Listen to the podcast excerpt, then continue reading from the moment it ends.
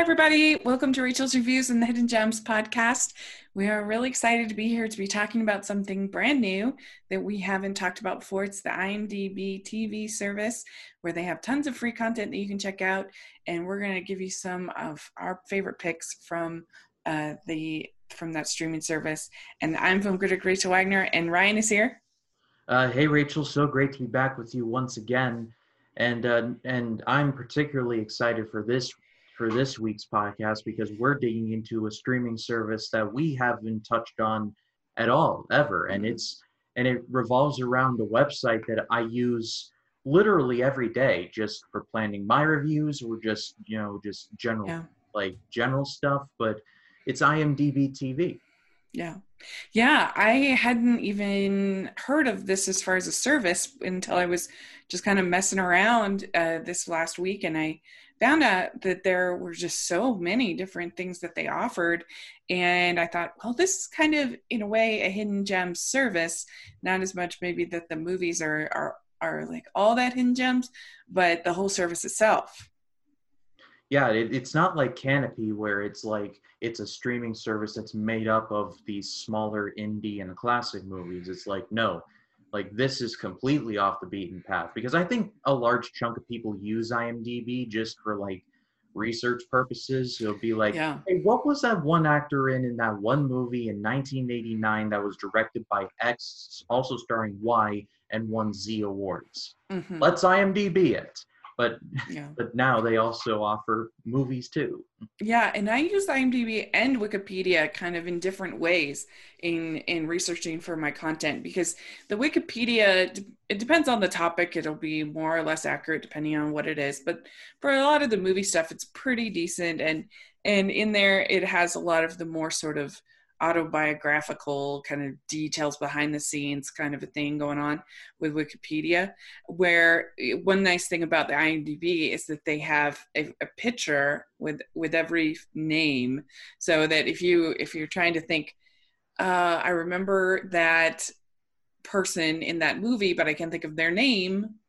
Or remember the character name, then you can just look. Yeah, you got the picture, you got the character name, you got the you've got the actor all there. And we actually have for rotoscoper i mean for hallmarkies podcast we have the imdb pro which allows you to have get all the information on the agents and publicists and other things like that. So that's how we're able to get all the interviews so we have. Like 99% of them come through imdb pro uh, in the context on there. So that's definitely worth for the kind of podcast we do, it's a it's definitely worth the investment. Oh, that's pretty nifty stuff. I remember I remember there was a time when I just tried to stay away from Wikipedia because it was during college where professors were like, "You're not allowed to use Wikipedia." But then I was like, uh, "Okay, mm-hmm. okay, why not?" But then the more I thought about it, the more it was like, "Okay, Wikipedia, you can edit it, but more often than not, it's legit sources yeah. and if you're and if you're kind of very coy about it you can just scroll down. There's a massive bibliography there. Just click it and use that. Yeah. so it's a win-win situation no matter what. Right yeah. And it depends on the topic. Like some topics i think are a little more reliable than other topics. And uh, i've had good luck at least with disney and some of the other uh like for the talking disney podcast I've had good luck uh, with Wikipedia, but uh, you know, it just depends. You have to kind of check your sources as much as you can and try to do your homework. But it can be a good resource uh, depending on the needs. But but it's just kind of different in the way it's set up than IMDb, and it's like both of them together are very helpful for me. Right, a lot of fake mm-hmm. news out there, kids. Yeah. But yeah, IMDb TV is a whole bunch of programs that you can watch for free, which is my favorite price. Indeed. And it and it's it's nice with IMDb because with because I was rolling I was going through it and I'm like I'm not sure if these are necessarily hidden like you were talking about earlier is like I'm not sure if these weren't exactly hidden gems but at, at the same time especially in the TV section I was like they have all the seasons of 24 on there and it yeah. was like they have all of lost on there i've always wanted to Not watch bad. that and be very disappointed and and one of my picks i stumbled on out of nowhere and i'm like I don't care if it's hidden or not. I'm I'm gonna talk about it. Yeah. So it's it's like one of those where it's like it's like coming across the wardrobe in Chronicles of Narnia. It may look like an like a standard wardrobe, but once you go through it, it's like a it's like a whole new world. Yeah, and you can access um, all these all on Amazon Prime, so maybe there's it's a little bit of a cheat. But if you don't have Amazon Prime, you can still watch IMDb TV. So there we go. Indeed. So let's talk about it. Uh, my first one is a fun little action movie called Speed. and this Whoa. some people might call this Die Hard on a bus, but it's true. And it's really fun. And this is where we first got to know Keanu Reeves and we f- first got to know at least as an action star and uh well i guess no point break was the first but this is one of the first times we got to know keanu reeves and then this is a, the breakout role for one of the breakout roles for sandra bullock as the bus driver in here and dennis hopper plays a really good villain and it, it manages to make driving a, a bus ex- pretty exciting have you seen this one Uh, no, surprisingly not. I've always meant to, but I, I I've always wanted to because my Keanu Reeves knowledge like starts at the Matrix and then on. I really know I don't know all that much about his pre like pre Matrix work. I know mo- a majority of it is good, like Point Break and Speed and a bunch of others, but yeah. like and and like before that i remember he was in bram stoker's dracula. He was terrible in it but god bless him. But i've always heard nothing but good things about speed it's really a genius premise. It's like there's this bus a police officer and a bunch of civilians. The bus Yeah. can't go under 50 miles an hour and if it does kerboom there's your movie and it's yeah. it's it's beautiful in its simplicity. Yeah it's a very simple concept and i think that's what makes it so tense is that is that it's it's just not very convoluted. It's just very very simple. What's going to happen to these people? What's going to happen to the bus? Uh, to the people that they're on the freeway they're driving around all of that. Uh, and and of course sandra bullock is so likable as a in any movie she's in she's super likable and so uh, you know what's going to happen with her and uh, so yeah it's it's a really fun little action movie The one thing that I do know about Speed is that a pair is that Dennis Hopper's character, he's the villain, was a former cop and he was forcibly retired and he just really didn't know what to do with himself and so it was like, oh, I'll just, you know, I'll I'll do this bus thing. And when I, I remember reading that and I was like, this movie could have so easily just been the generic, we're gonna steal a bus and we're just going to inconvenience a lot of people. But no.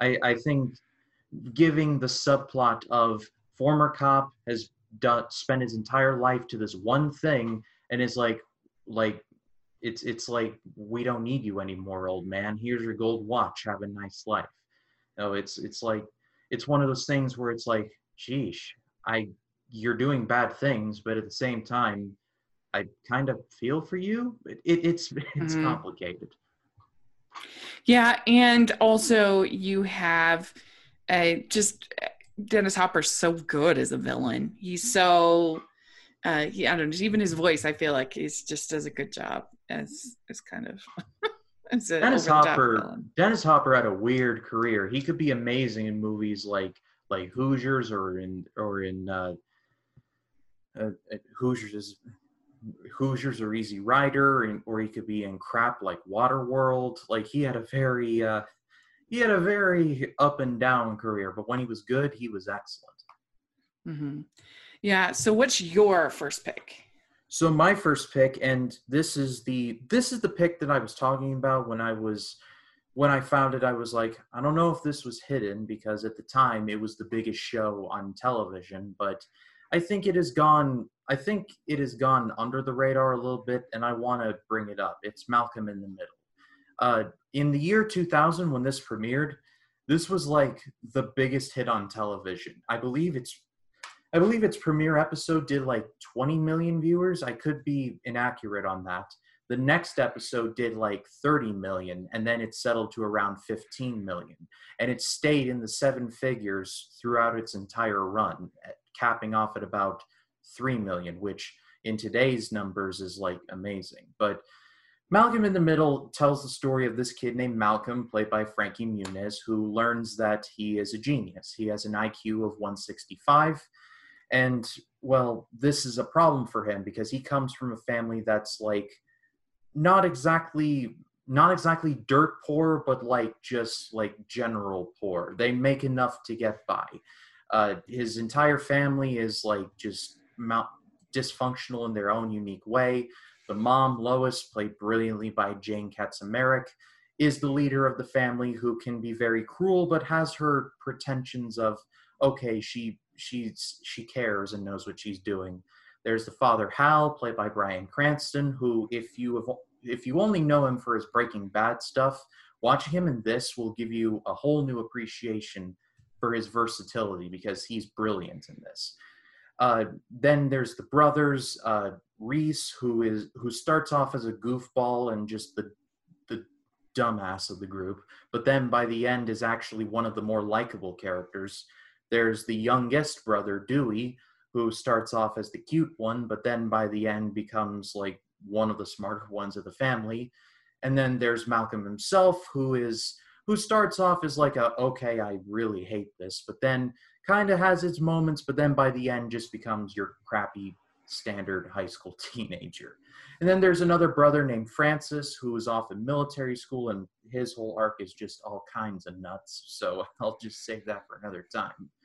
But what makes the show good is just how it takes this family and doesn't do the traditional sitcom thing where it's like you have your traditional conflict and then everything just ends by the 30 minute mark. We all go home happy. Sometimes things don't work out, just like in real life. The novelty in that is pretty lacking, I will say, but the writing, the cinematography, and just the general look and feel of the show just absolutely nails it. Like it nails it perfectly. Like I said, the dialogue in this show is absolutely on point. Even some of the lesser seasons near the end were still really funny at times. And I don't think there's a truly bad season of the show. There's like a lesser few seasons, like specifically the last season, where some things just went completely off off the wall. But other than that, I still think the show is very underrated. And in terms of just family dynamics, I think the show has just aged tremendously well. And it gave Bryan Cranston a second wind for his career. So there ain't nothing wrong with that. Yeah. Yeah, I definitely agree. I think it is underrated. It's really funny. It's got really good child casting, which makes a big difference in these kinds of shows. I think if anybody likes Modern Family, if they like The Middle, if they like shows like The Goldbergs, I think that you will like Malcolm in the Middle. I think all of those shows have different elements that you find in Malcolm in the Middle.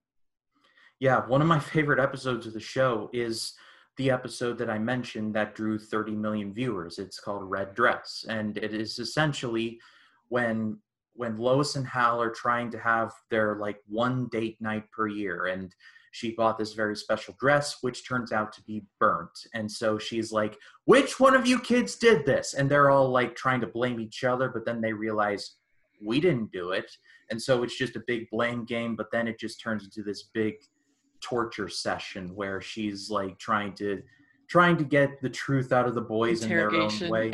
yeah, exactly. They have they have their heads under the couch, which oh is, is a punishment, I guess. But anyway, and Francis is trying to coach them through and like, okay, the next step is interrogation. She's trying to butter you up. Do not buy it. You understand? And it's just it's all genius. And by the end, we later learn that that Hal pretty much is like, oh, I'll just have my monthly cigar. And the match just went out of control and burnt the dress. So it wasn't oh, no. even the boy's fault, it was Hal's fault.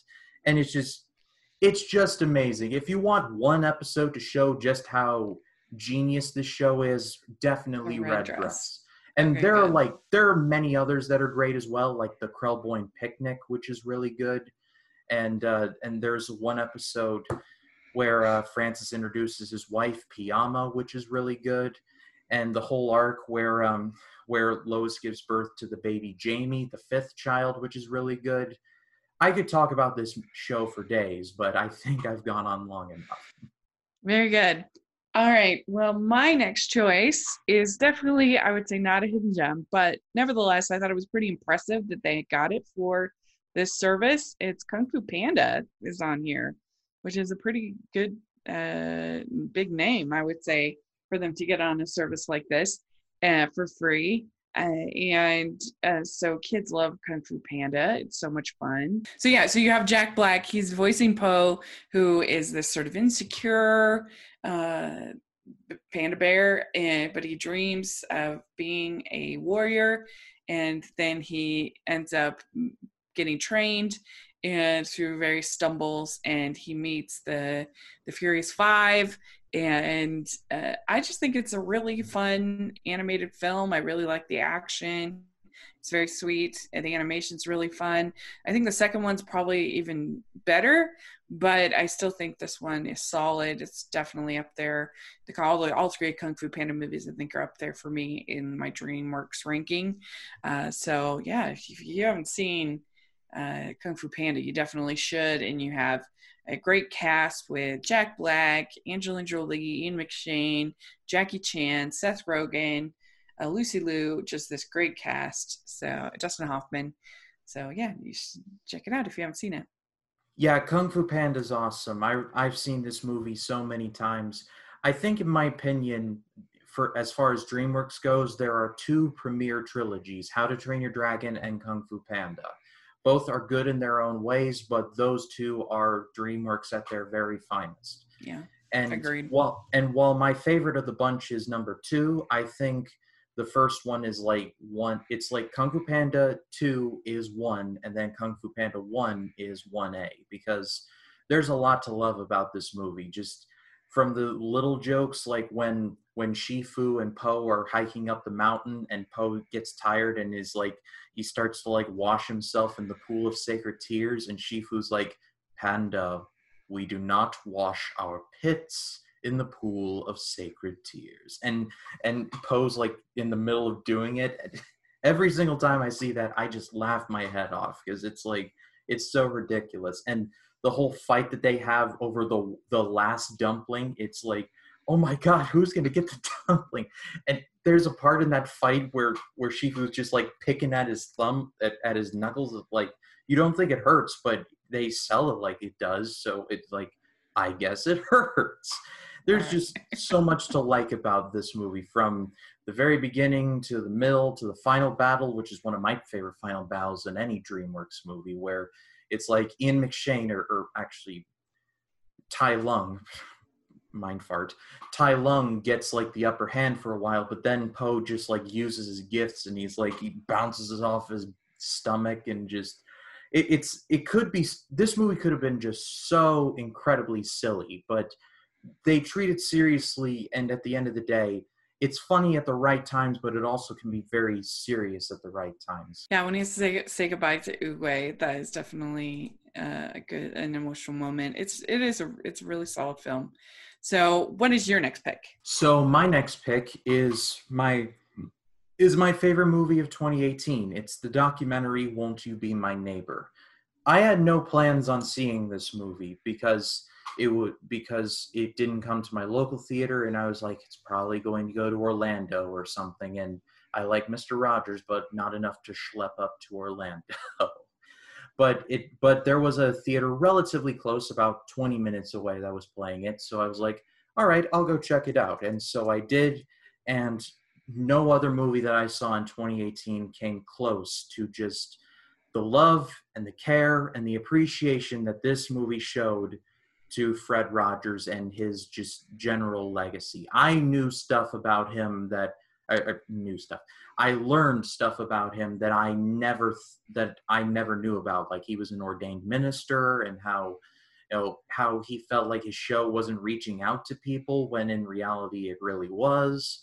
At which that part of it was really sad. Like going through your life and being like, I'm doing all of this and it's not reaching anyone when in reality it touched a generation and just it, it went into not only Fred Rogers' psyche, but also how he tried to talk to children in a way that wasn't demeaning, but just in a careful way as well. Like like the one episode he did after the assassination of Robert F. Kennedy. They did a whole section of that movie based on that episode.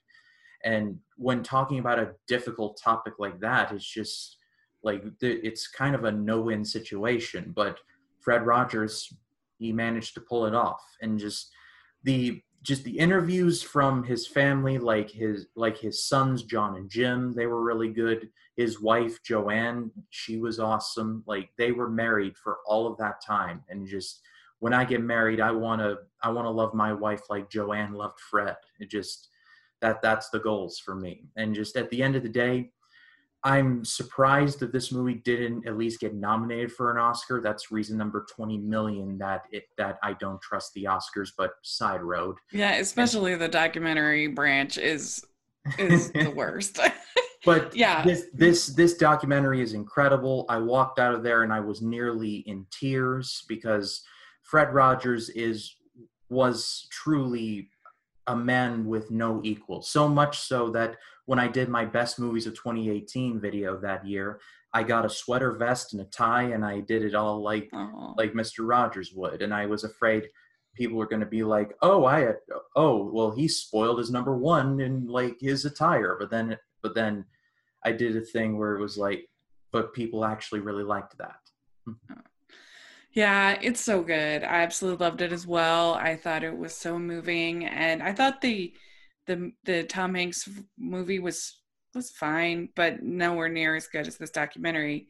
And I, I just thought that that it was so moving when he is speaking before the Congress and he makes that surly old old congressman change his mind, senator, whatever, change his mind. Like that was so amazing. And I I I just eventually we have to get the movie that shows that because I thought that was like one of the most incredible moments I've seen in a movie. I mean, it was yeah. amazing. And the damnedest part about that whole thing is that Fred Rogers, like, he never raised his voice once. He was like, "No, you MF or senator, you need to listen to me now." Like, he he never right. did that. He was like, "Mr. Senator, I am thankful for my time, and I will present this."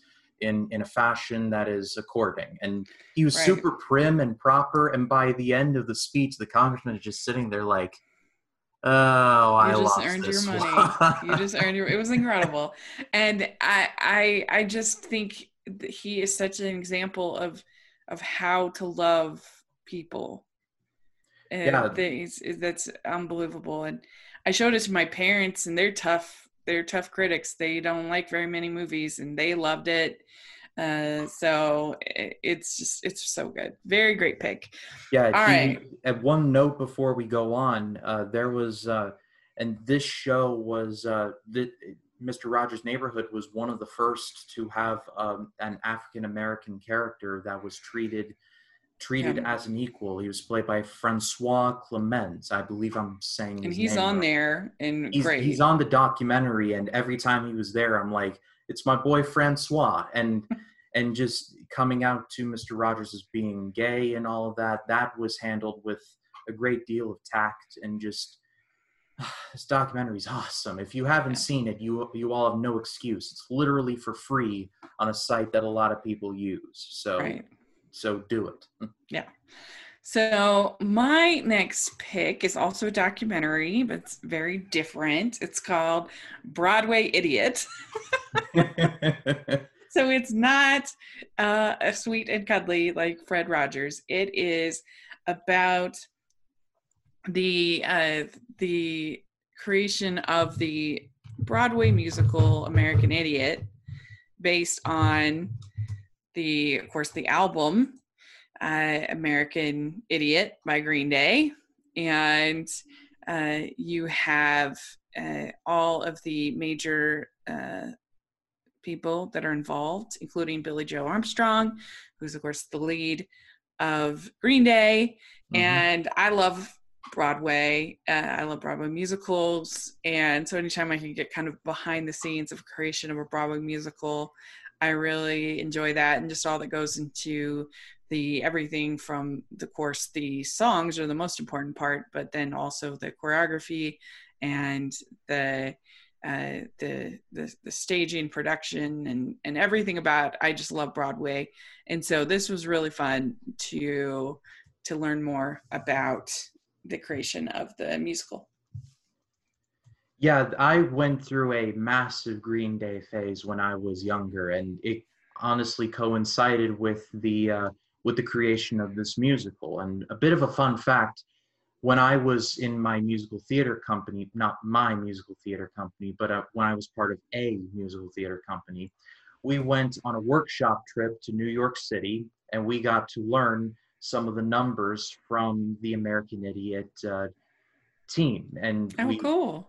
And I got to meet a lot of the extras. They were all incredibly nice people, and I got to ask them questions about you know the show business and all of that. And long days, very long days. We were we were dancing and singing from like 8 a.m. in the morning to like 7 p.m. at night. So even though we were technically in New York City, it was it was by no means a vacation.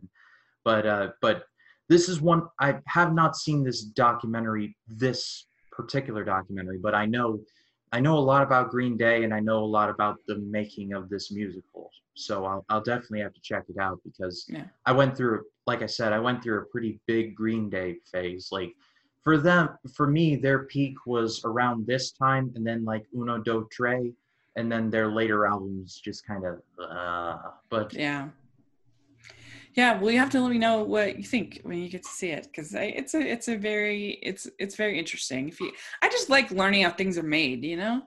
Like even if it's not like my favorite thing in the world i just think it's interesting. Right. Mm-hmm. so what's your next pick?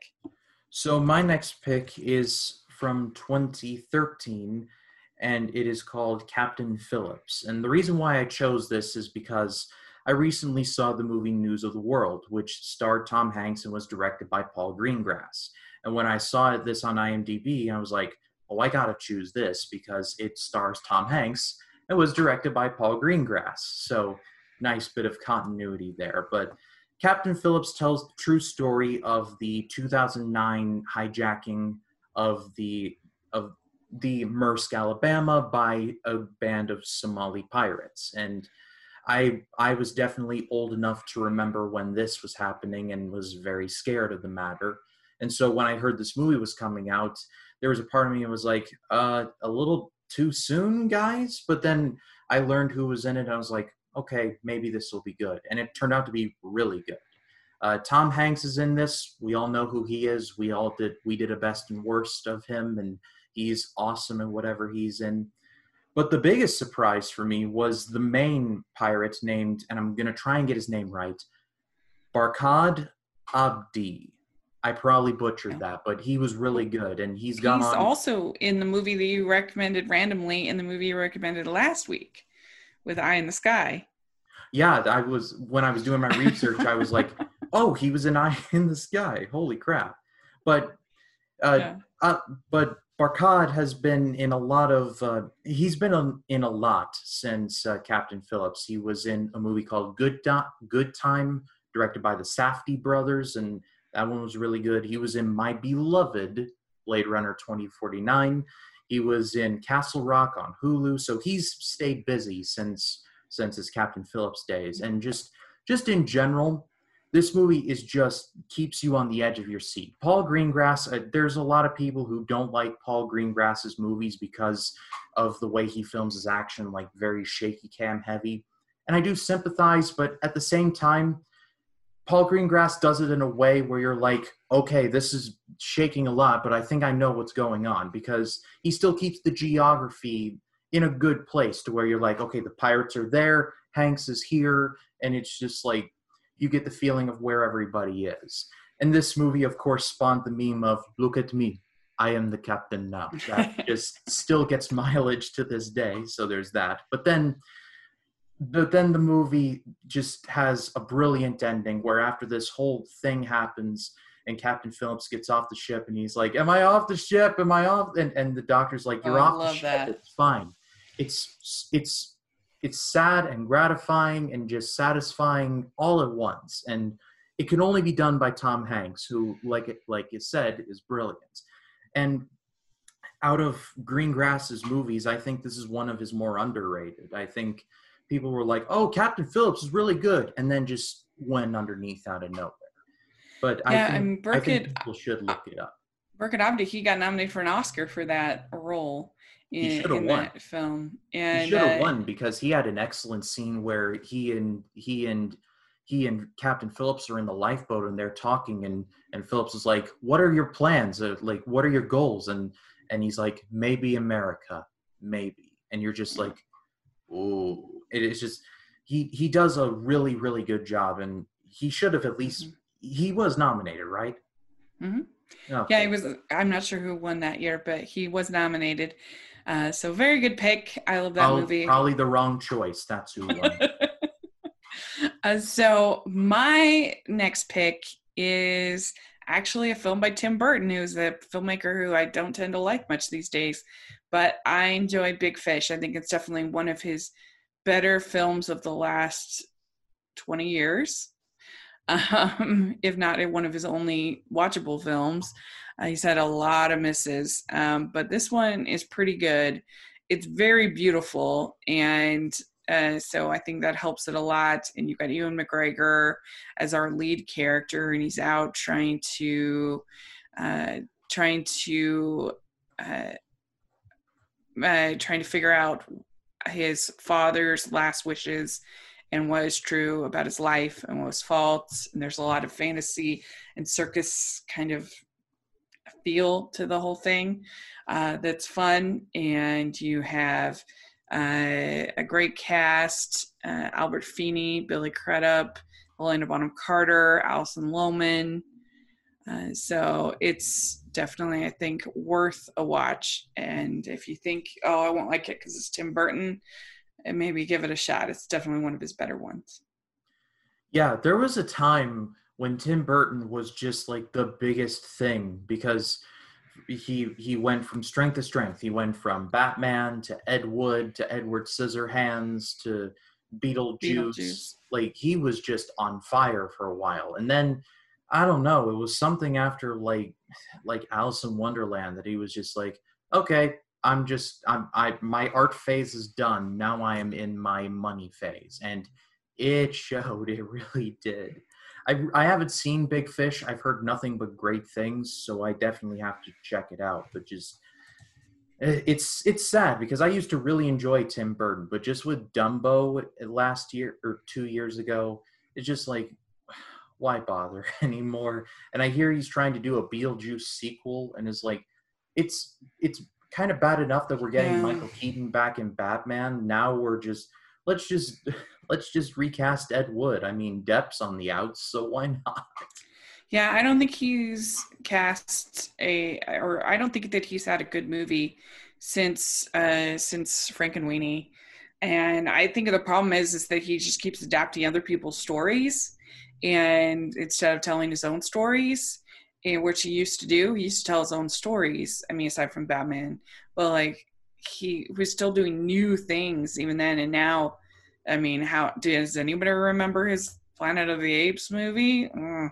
I think it's best if we forget. And and at least w- when it comes to Batman, he did it in his own way. It wasn't like it wasn't like the Adam West thing where it was like holy rusted metal Batman or something like Yeah. like that. It was it was gritty, it was raw, it was gothic, Yeah. it was over the top, and for the time, it was absolutely what Batman needed. So and it Yeah, was even his Pee Wee movie is so funny. It's So- great. So so, but Big Fish, it's it's good. It's a good it's a good story. It looks beautiful, the movie, and it's sweet, and so yeah, I recommend it. So what do you have next? So my next pick is Transporter 2. And the Transporter movies are not really liked all that much. And I and I get it. They're very they're they're very dumb movies, but I love all three of them, even the third one, which nobody likes. But out of all of out of all of them, this one uh, this one may be my favorite. Uh, this was directed by Louis Leterrier, who would go on to direct Now You See Me, and is and also directed the Incredible Hulk, the MCU Hulk movie that everybody seems to forget is in the MCU for reasons. But after the events of the first transporter, the transporter, played by Jason Statham, is in Miami. He's taking jobs there, and that, but actually, no, scratch that. He's in Miami and he's working for this rich couple, and he's basically their driver because he's he's been through enough. He just wants to make money and just retire, and you know, a job, a goal we all have. But then, but then through a combination of events, he gets caught up in this multinational scandal over, well, a virus, which seems relevant to our timeline, but that's neither here nor there.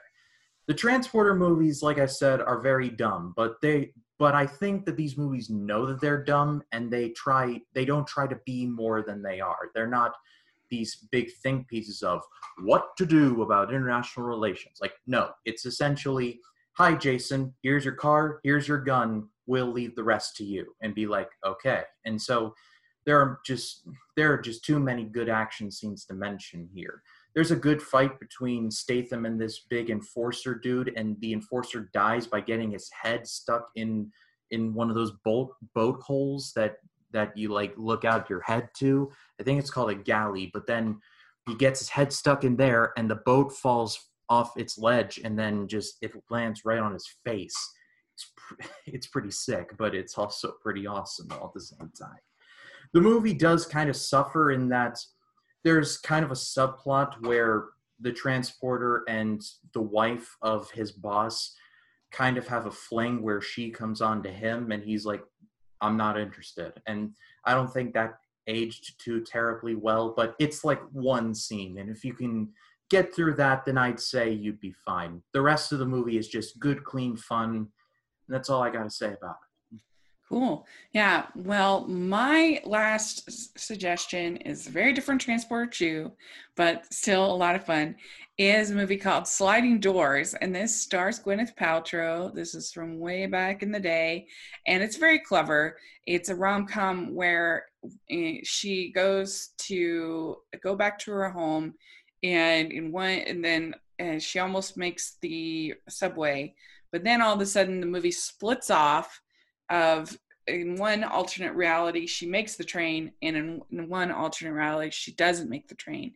And so you see her life uh, and you see two different versions of her life and what would happen if she, so the idea is it's kind of like what how do these just seemingly small things affect our lives? Like if we make one choice to go down that way who do we meet along that way? And then who who do they how does that affect our choices? And if we go this other way what what happens? And so that's kind of a fun thought experiment i think. And and uh, it's got some romance and uh, Jeanne Tripplehorn is super annoying in it but if you can forgive that uh, that it's a pretty fun little rom-com i would say kind of sounds like the question of if you like like if a butterfly flaps its wings in Japan, it'll cause a hurricane somewhere else. The, the whole butterfly effect. Yeah, yeah, yeah, yeah. That's kind of the uh, the idea of it, and uh, it's it's it's you know something I've thought about it. How can you not think about that?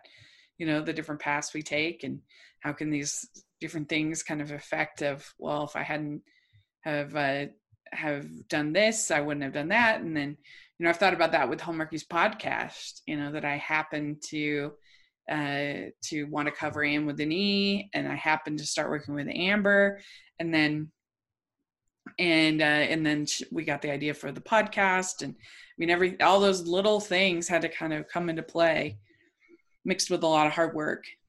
Mm. Yeah, so, it's it's like uh, it's like a it's like a role playing game where it's like where you come to a certain point and you get like the four decisions and be like a to a to do nothing like x to to attack y and and all of that. You get yeah. four different decisions. Yeah it's true. Uh, so what's your last pick? So my last pick is again this is not exactly a great movie. It's not going to it's not going to like move any needles or win any it didn't win any big awards but i just saw this movie so many times it's forever ingrained in my mind. It's called wild hogs. Uh, this stars uh, this stars tim allen uh, john travolta martin lawrence and william h. Macy. And it tells the story of these four friends who ride motorcycles together. And they realize that they're not getting any older so the john travolta character says hey let's go on a road trip. And uh, and they're all like uh, we've got wives and you know lives but then they eventually decide you know what? Let's just go. And so and so they end up they end up going and they get into a lot of trouble along the way specifically with a real biker gang which is headed up by ray liotta. And well they accidentally blow up their bar. So that's so there's that. Um, i remember seeing this in movie er, in the theaters with my parents and i think i was a little too young to see it because there was a lot of stuff in there that my like seven or eight year old brain was not prepared for but it still stayed with me as one of it's one of my favorite like i want to say guilty pleasure movies because it's one of those movies that it's it's not exactly great. It's not tim allen's or john travolta's or martin lawrence's or william h macy's best work but it seems like the four are legitimately having fun together and it's just be like all right the four of you are friends and you're like uh okay, that won't be hard. And and you just throw in the whole biker thing. And there's there's a ton of funny jokes in there where after the whole bar explode exploding thing happens and they all stop off at this this roadside place to get gas and Travolta's the only one who knows that the bar blew up and they're like come on guys let's live for the moment and he drives off into the sunset and they all follow him and it's like the last stop for 200 miles so they eventually run out of gas and the first line after that is tim allen going woody you're an asshole. It's it's an amazing it's an amazing line and there are many there are many good moments like there. So if you haven't seen it, it it's it's not too dirty but it's just enough to have a bit of an edge i suppose. You know i remember when this came out it got thrashed by the critics. It got really bad reviews, but I actually think it's funny too. And maybe it's just because my dad had like a midlife crisis where he got super into motorcycling and particularly dirt bike racing for him. And he still does it, still loves it. Uh, but uh, a lot of this, kind of the jokes kind of rang true because of what my dad had, had gone through. And so, yeah, I think it's, I think it's actually funny. Uh, so, you know, it's tough. Humor is the most subjective of all of the types of films, but I I had a good laugh watching it. So also I, I, also there's also there's a cameo in there from the American Chopper guys. And considering how irrelevant they are now, it's like it's one of those things where it's like, oh yeah, those guys were a thing for a while that my dad watched every Friday night. Right. Yeah, yeah, that's true. so yeah, if you have seen any of these movies that we recommend, let us know in the comment section or on Twitter. We'd love to hear your thoughts. And Ryan, where can people find you? They can find me on Facebook, Twitter, Instagram, and Letterboxd at RyanCam20. Then there's, of course, my YouTube channel, which is just called Ryan Cam. Uh, this week, I'm going to be releasing AFI project videos for Duck Soup, which is the classic movie from the Marx Brothers, which is said to be their very best work. And then, pull up my list. And then after that, I'm going to be talking about Sullivan's Travels from 1941. And then this this coming Sunday, I'll be reviewing Grave of the Fireflies in honor of my of my watch-alongs of all the Studio Ghibli movies. And then February 14th, not this coming Sunday, but the next Sunday, in honor of Valentine's Day, I'm going to be reviewing all the Twilight movies because I guess I'm a masochist or something. But if you want to watch me suffer through them, please subscribe. I put a lot of hard work into the channel. I'm very proud of it. The Alien video did great. It came out very well. So I'm putting a lot of uh, putting a lot of good good work into it. So if you haven't checked me out, please do. Yeah, that's a lot of variety there. Duck soup to Twilight, everything in between. so y'all should check it out. And you can find me at Rachel's Reviews, all over social media, iTunes, YouTube, and on Rotten Tomatoes. So please check that out. I'm going to be reviewing uh, and watching a bunch of movies for Sundance Film Festival coming up. And so, going to have lots of coverage on my blog and all over the place. Make sure you're following me. And also doing the animator, uh, this and I'm also doing the Sundance Animator Spotlights at Rotoscopers. So please check that out. That's been so much fun, these interviews. And uh, so, yeah, and also check out Hallmarkies Podcast. We have our Hallmarkies Podcast Awards this week. So we have a ton of stars actually we got to accept their awards, which was pretty cool. Uh, we have Lacey Chabert, which was a huge get. So if you haven't checked out Homer's podcast, this is the one to watch. It's really cool. So uh, all that going on, and let us know what you think of IMDb TV and also of uh, our recommendations. We'd love to hear your thoughts. So thanks so much, and we'll talk to you all later. Bye, everyone. Bye.